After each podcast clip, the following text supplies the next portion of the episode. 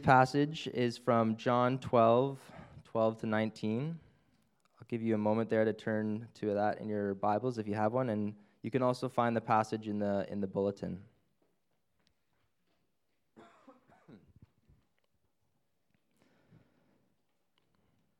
John chapter 12, verse 12.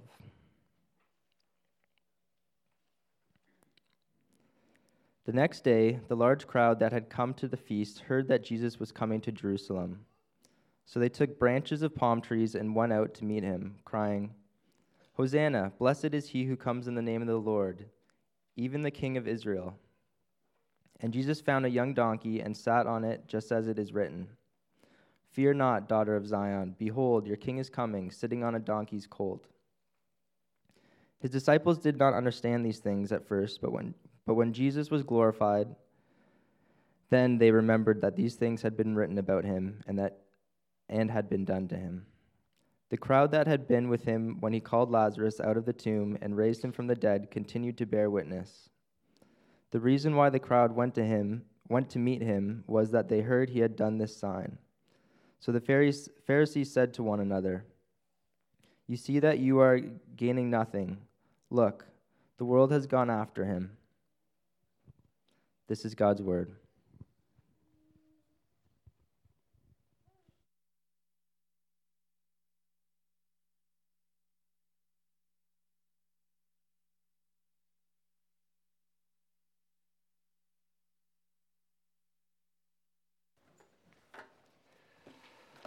Thank you, Reese.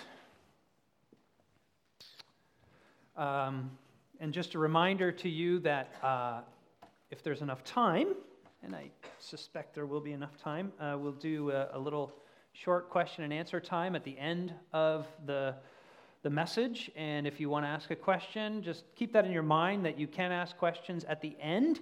So uh, maybe write them down or, or whatever. And uh, if you don't want to raise your hand and ask, you can text me your question. I'll have my phone here, and then you can do it anonymously. And some people would prefer that. So.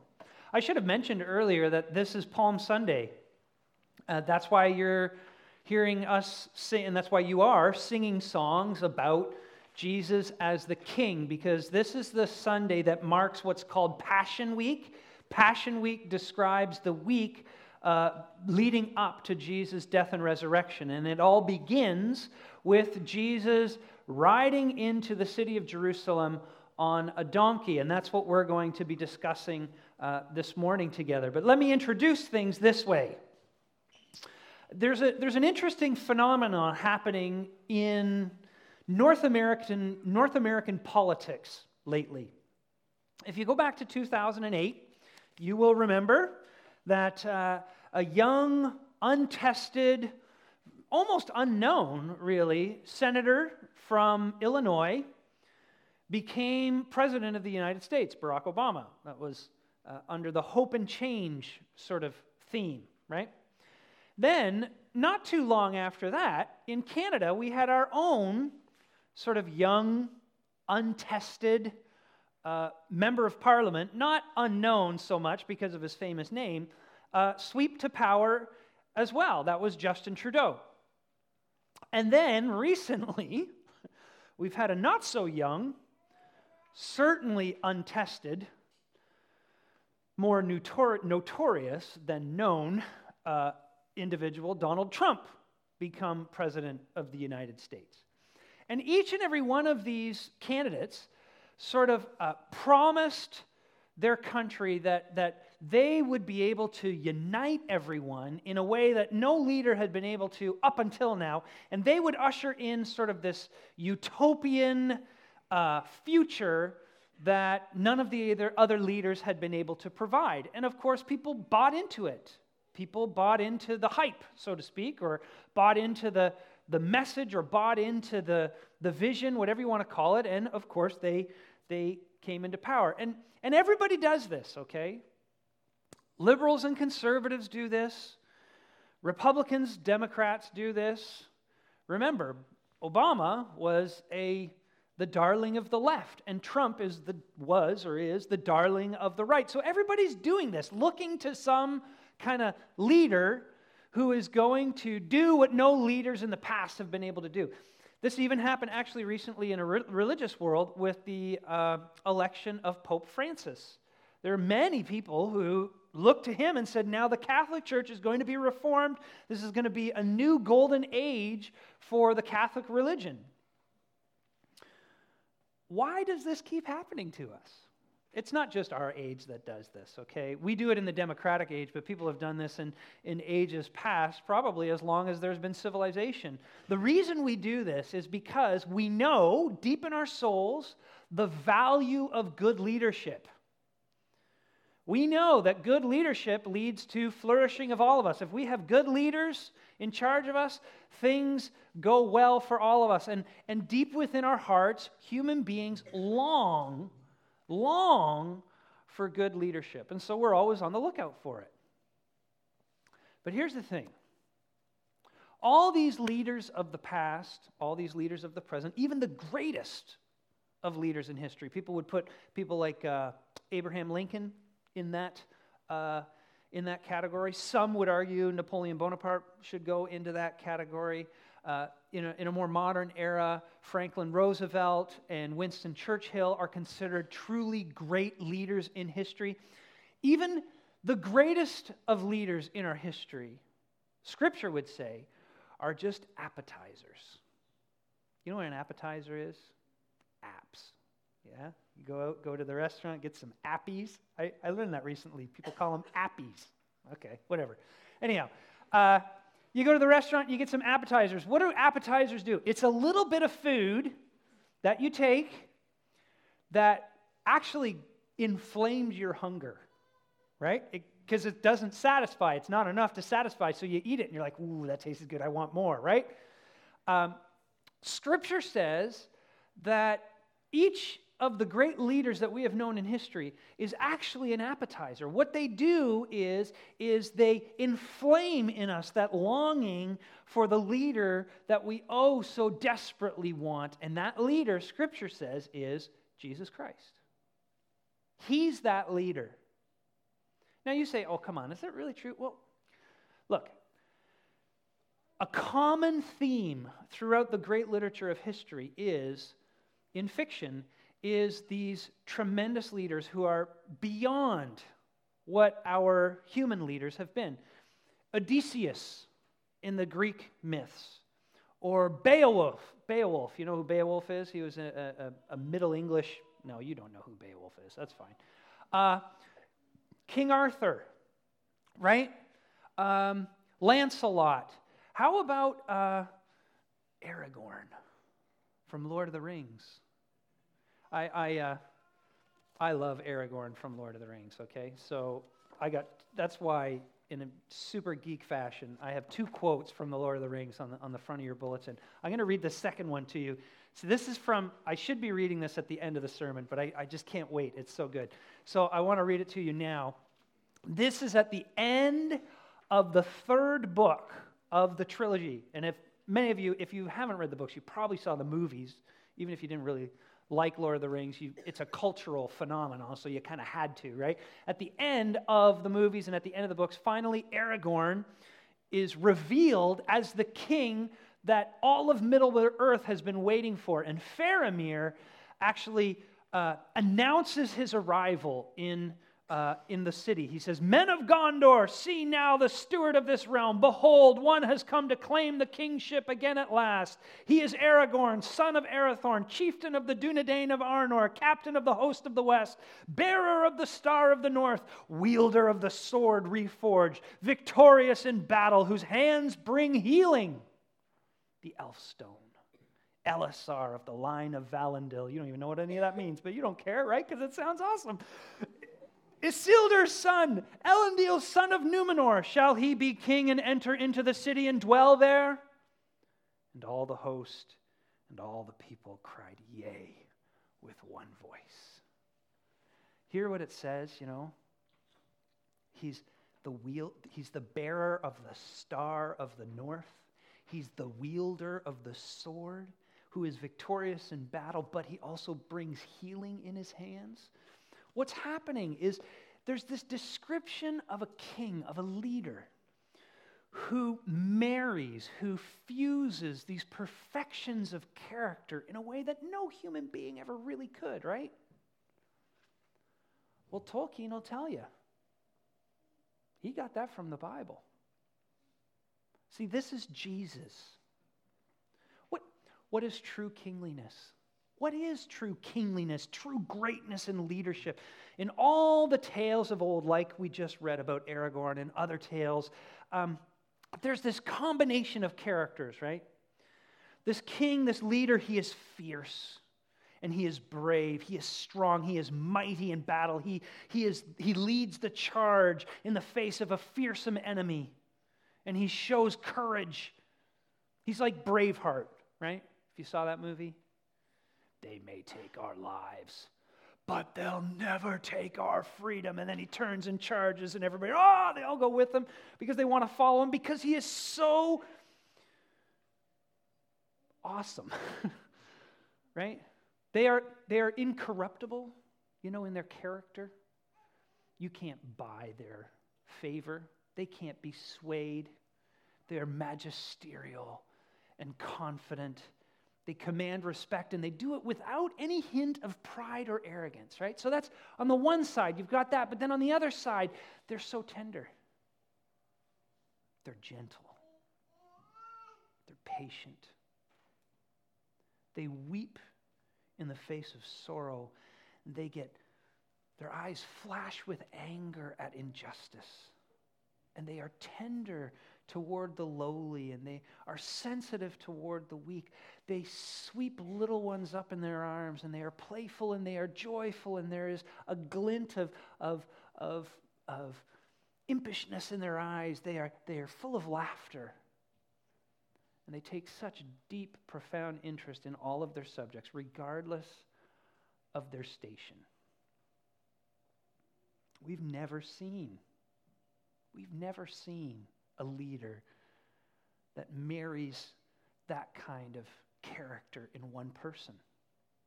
Right? We, we've seen, frankly, we've seen mostly tyrants, right? That's why we've gotten rid of kings. We've seen mostly figures like Bashar al Assad, who gasses his own people for the sake of staying in power. And we say we need to remove these tyrants from uh, over us because they oppress us. But listen to what John Piper says. This is the first quote on uh, the front of your bulletin. If there could be a king who is not limited in his wisdom and power and goodness and love for his subjects, then monarchy would be the best of all governments. If such a ruler could ever rise in the world with no weakness, no folly, no sin, then no wise and humble person would ever want democracy again. The question is not whether God broke into the universe as a king. He did. The question is, what kind of king is he? What difference would his kingship make for you? Well, in Jesus Christ, we see this union, okay, of perfections. We see both his highness and his lowness.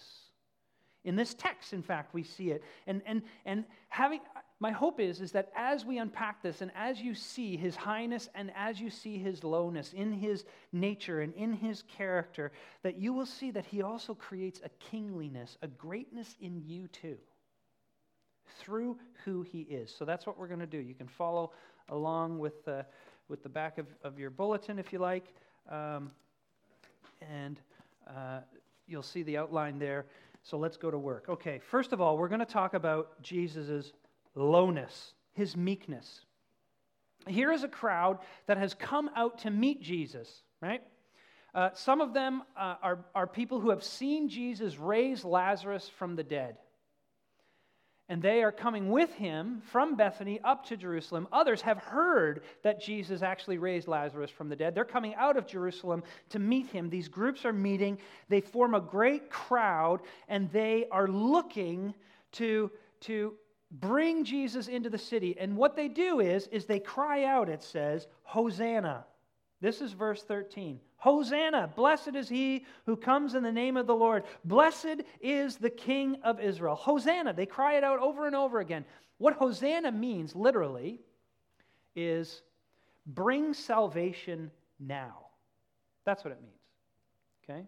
Bring salvation or give salvation now.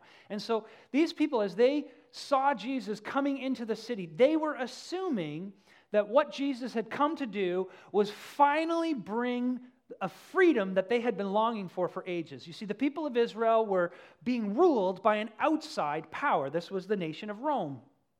And they were being ruled by the Roman Empire, and they had been longing to finally throw off the shackles of their oppression and be freed and return to the self rule that they once knew under the great King David. And so they saw Jesus coming in. They said, Hosanna, bring, bring salvation now. You're finally the one who's going to take the capital. You know, in all the great wars, right? If you take the capital, you win the war, right? And so they were expecting Jesus to do, do that, right? But how does Jesus enter the city? He enters on a donkey.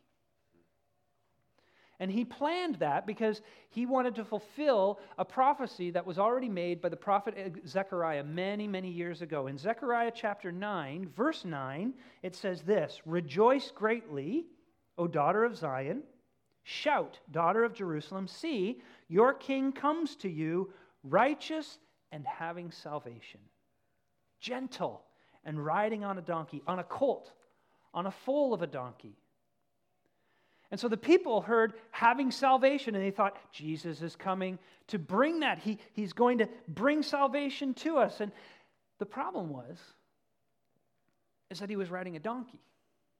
See what they were expecting would he if you're going to if a king is going to ride into a city and bring about revolution and victory and conquer, he would ride a war horse, right? He would ride a stallion.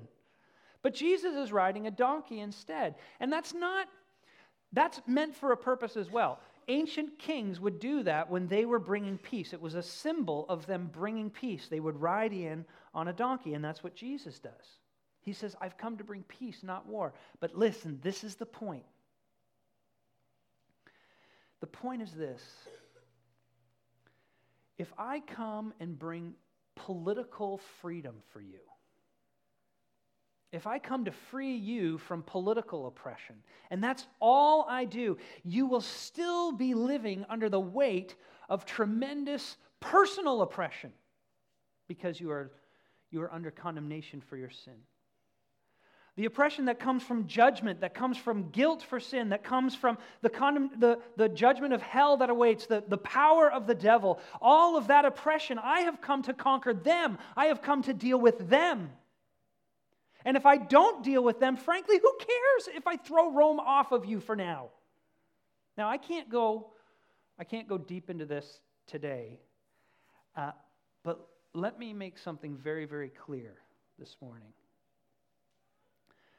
Jesus did not come primarily to free you from your addiction to substance abuse or to heal your scars from the home that you grew up in, or to grant you higher self esteem, or to take away your anxiety, or to help you cope with your mental illness, or to make you more able to forgive people. Yes, Jesus came to do all those things. Don't misunderstand what I'm saying. He came to do all those things. But all those things come only out of, they flow out of his primary mission. Jesus' primary mission was to free you from condemnation. Everything else flows from that. If you're here this morning and you're not a believer, listen, people come to Christianity for all kinds of reasons. And usually it's because something in their life is screwed up. Maybe they are struggling with an addiction. Maybe they've had a marriage fall apart. Maybe one of their kids uh, has done self harm and they don't know how to cope. Maybe their relationships with their siblings are ruined because there's infighting and anger, and they're like, I can't deal with this anymore, and I need to find, I got to find a better way to live. The way I'm living sucks. All it's doing is screwing me up. I got to find a better way to live. The Christians that I know seem pretty stable for the most part, and so at least I'll give it a try. And that's okay.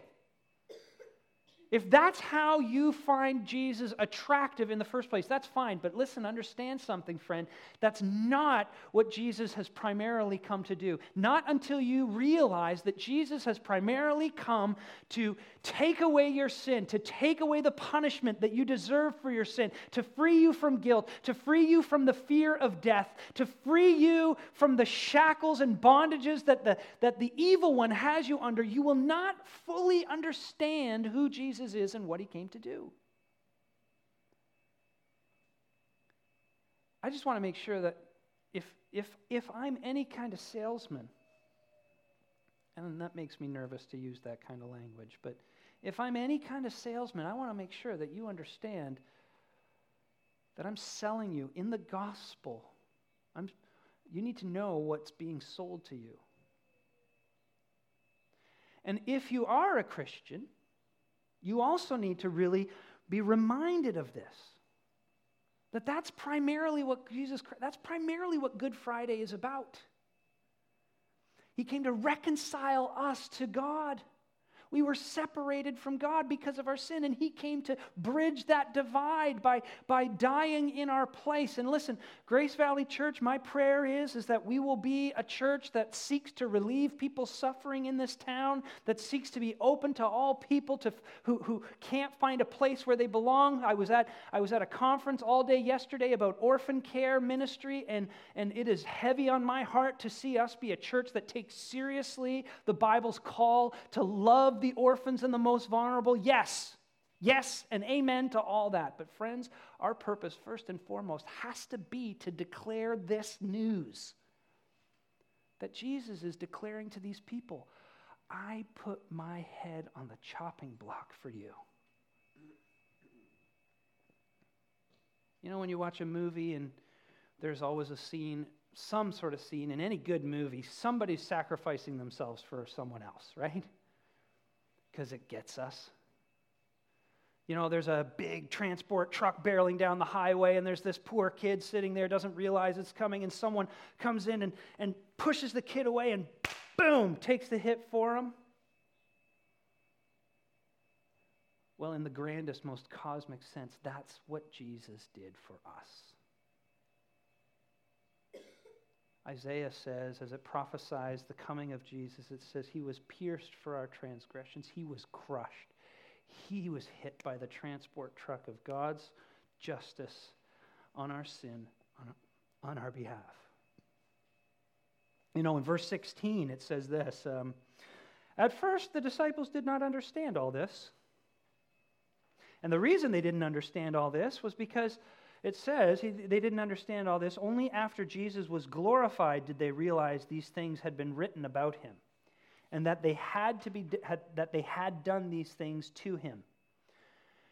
Now, it says only after he was glorified. In the Gospel of John, this term, Jesus being glorified, always, always, always refers, refers actually to Jesus' crucifixion.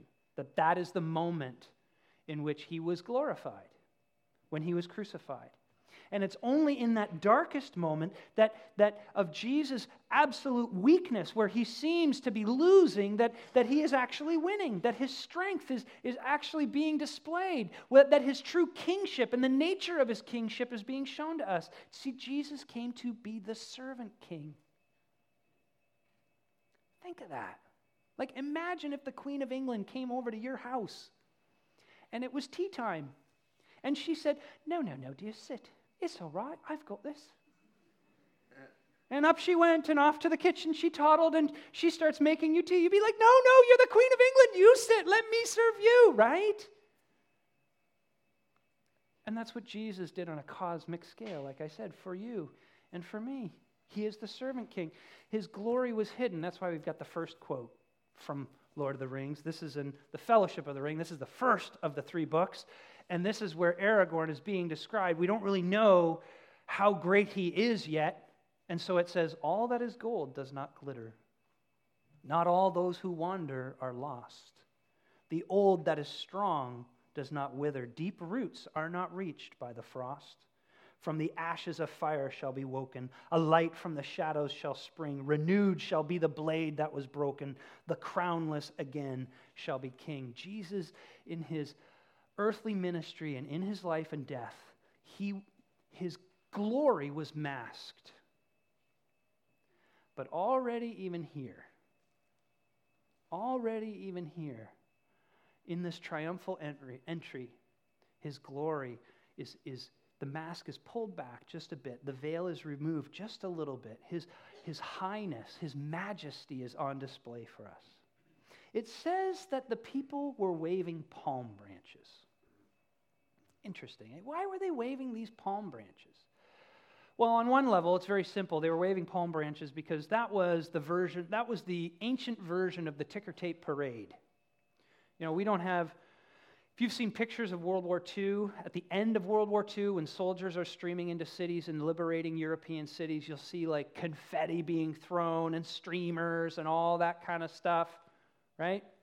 And, and, and they're celebrating the coming of the liberation. Well, in ancient days, they didn't have all that stuff, so they just went over to a tree, cut the leaves off, and started waving them. It was their version of the ticker tape parade.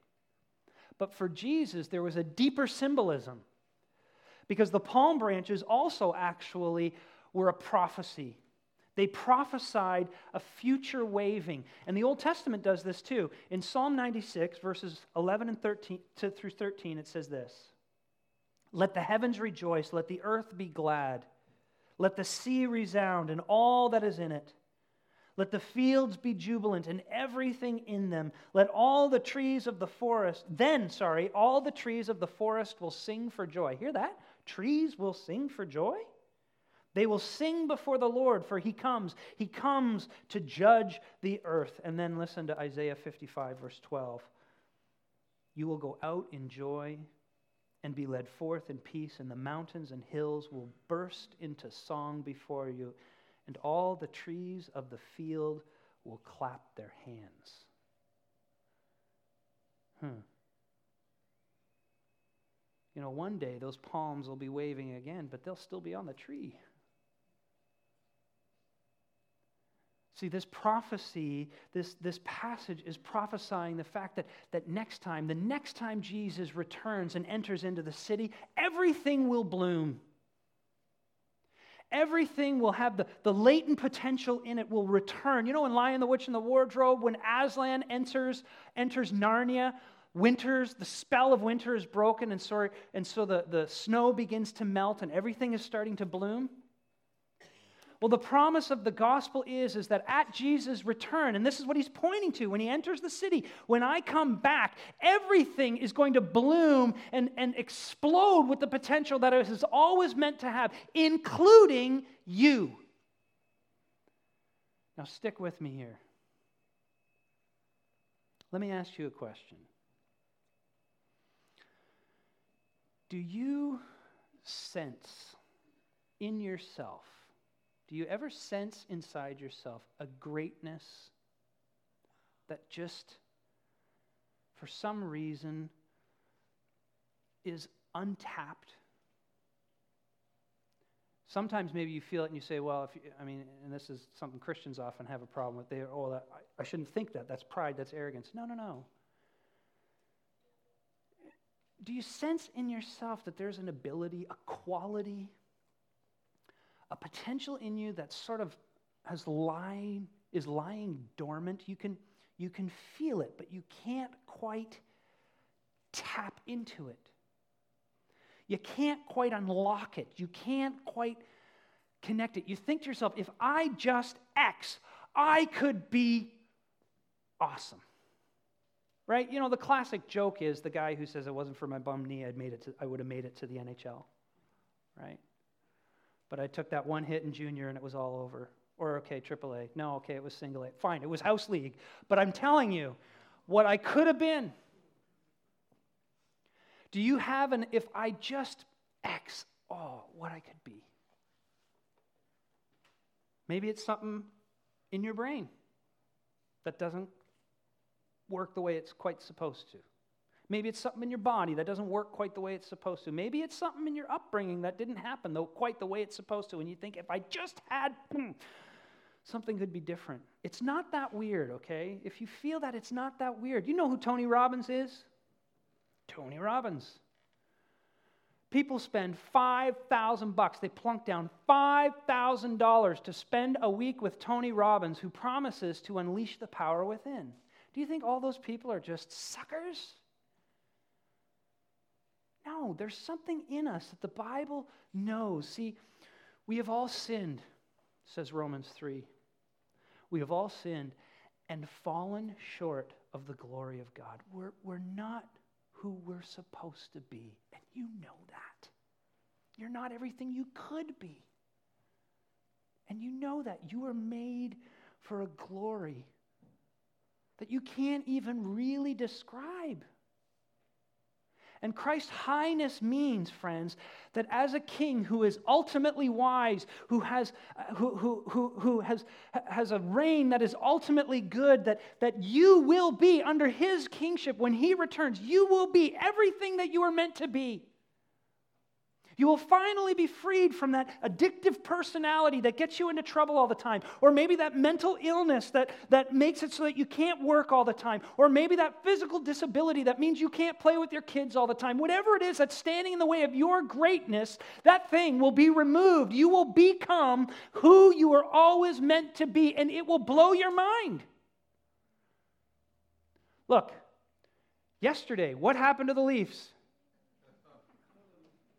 They made the playoffs, right? At the beginning of the season, nobody thought the Leafs were going to make the playoffs. Nobody. Everybody was like, great young bunch of kids, glad they got Babcock, you know, a lot to learn. There's gonna, he's going to, you know, really whip them into shape. Well, Babcock is such a great manager. He whipped them into shape far beyond they ever thought what they would be. Auston Matthews is scoring goals way beyond what anybody thought he would score because of the leadership. Okay? Well, you're going to get that. He's going to guide you into all that you are meant to be. And you know what? The rest of the universe, too. You ever been to a restaurant and you're like, man, this place, it used to be a lot better than it is now. It's kind of starting to become a bit of a dump. And then it closes down, and then a sign says, under new management, coming soon. And six months later, you anticipate the joints opening up again, and you walk in there, and there's fresh paint and new flooring and new tables, and the menu has changed, and the food is fantastic, and you go, wow, this is awesome. The king says, under new management, when I return, everything will be spring. Everything will bloom with its potential, with its glory, with its wonder. Now you say, that is too good to be true. Yep, it is. You look around you and all you see is you see decay everywhere, right? You see, uh, you, read, you watch the news and you just see decay everywhere. You see the economy falling apart. You see nationalities falling apart. You see uh, uh, countries falling apart. You look at your own body and you see you're falling apart. Your beauty's fading. Your strength is fading. Your hearing's going. Your hairline's gone. You see it everywhere. And yet you long and you pine for a better world all the time. We're the only critters on earth that pine for a better world. Everybody else is just looking for lunch today. We want a better world because we know we were made for a better world. Last thing, final point. Christ's kingliness creates kingliness in us. If you would believe in him, if you would take this story, this promise that I've been trying to encourage you to, to, to enter into, if you would take that into your heart and you would believe it with all your heart, that greatness, that greatness, he begins to create in you even now, here. Because you know, in the presence of greatness, you become great. It just happens. The greatness that is in you is, is magnified simply because of the presence of being in greatness. I'll give you one story. Uh, it's from the 1980s. How many of you still remember Marty McSorley? Hockey player, right? Played for the Edmonton Oilers with Wayne Gretzky. The story goes that one year, I don't know which year, and I'll be, I'll be honest, it might be apocryphal. Maybe it's just a great story. Who cares? Let's just use it. Uh, the story goes that he was lying, he was on the bench during uh, the um, Stanley Cup final and they were losing. So the Edmonton Oilers were losing, and it looked like they were going to lose the Stanley Cup. And Marty McSorley was sitting on the bench beside a rookie, and the rookie looked worried. He's like, "I don't know, man. Are we going to be able to pull this off? Is it going to be possible? Like, what are our chances here?"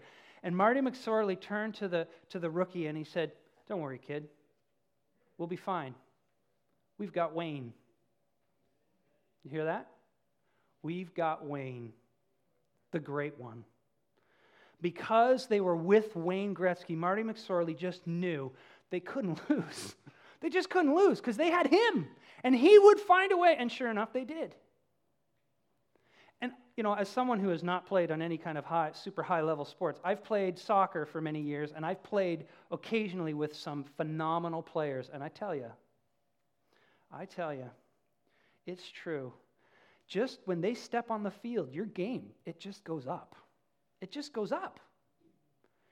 Now, my argument is this you have a new confidence, you have a new boldness, you have a new bigness of heart to become like what you emulate. And Jesus is who we emulated. So he's the one we will become like, right? Okay, what does that mean? It means you'll become a great servant. That's what it means. You'll serve like he did in big ways. You'll make sacrifices to serve your king and to serve your fellow man, if I can put it that way, in ways that you never thought possible. No way. I can tell you, man, if it wasn't for this vision, I would not have ever planted a church. Because I didn't think that I was capable of that. I, I was too afraid. I, I'm too weak. We're too small. We're too insecure. I was. I still am. and those of us who have adopted children who are not our own or who have entered into the fostering world. I met so many of them yesterday. We were too weak, we were too small, we were too afraid to dare do that on our own. But because of this vision, we, we took steps that, that terrified us and yet invigorated us because of the king. With him, nothing is impossible. Now, listen. I would love to just make a really hard pitch and turn you all into foster parents, but that's not fair. That's not everybody's calling, okay? I'm like really jacked about it right now because I love it. It hurts like the blazes, but it nothing, I mean, for our family, it has been so good. So there's my pitch for that. I'm not going to just hammer on it because it's not everybody's calling. But like what our speaker said yesterday, you, you don't have to do everything, but everybody can do something. So we'll talk about that another time. Let me just close with a story the story of the donkey. Have you heard this story before? This is the story of the Palm Sunday donkey. All right, this is the donkey that Jesus rode in to Jerusalem on. Okay? He wakes up the next day. Imagine being that donkey. People are waving the palm branches at you, and this is amazing. Like, you're the man, you're the donkey. And he wakes up the next day after a pretty awesome Palm Sunday, and he thought, man, that was great. People just loved me. I'm going to go into town and I'm going to show myself to everybody.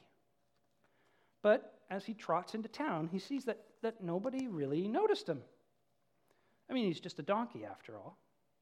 And so we went to the well where they were drawing water, and the people there ignored him. Throw down your garments, he said. Don't you know who I am? He said crossly. And they looked at him in amazement, and some of them slapped him on the rump and told him to move and get out of there. Miserable heathens, he thought. I'll go to the market where the good people are. People are. They'll remember me. Same thing happened. The palm branches. Where are the palm branches? He shouted. Yesterday you threw down palm branches for me. But he was totally ignored and therefore totally devastated. So he goes home in tears. He's moping at home, and his mother sees him. And he explains to her, I went into town today and nobody paid attention. They abused me and they ignored me. Foolish child, she said gently. Don't you realize that without Jesus, you're just an ordinary donkey? Let's pray. Father, we want to be extraordinary for you, which means we want to serve like our Savior did. Give us a vision of His greatness and His humility so that we might be like Him, humble and doing great things in your kingdom. In His name we pray. Amen.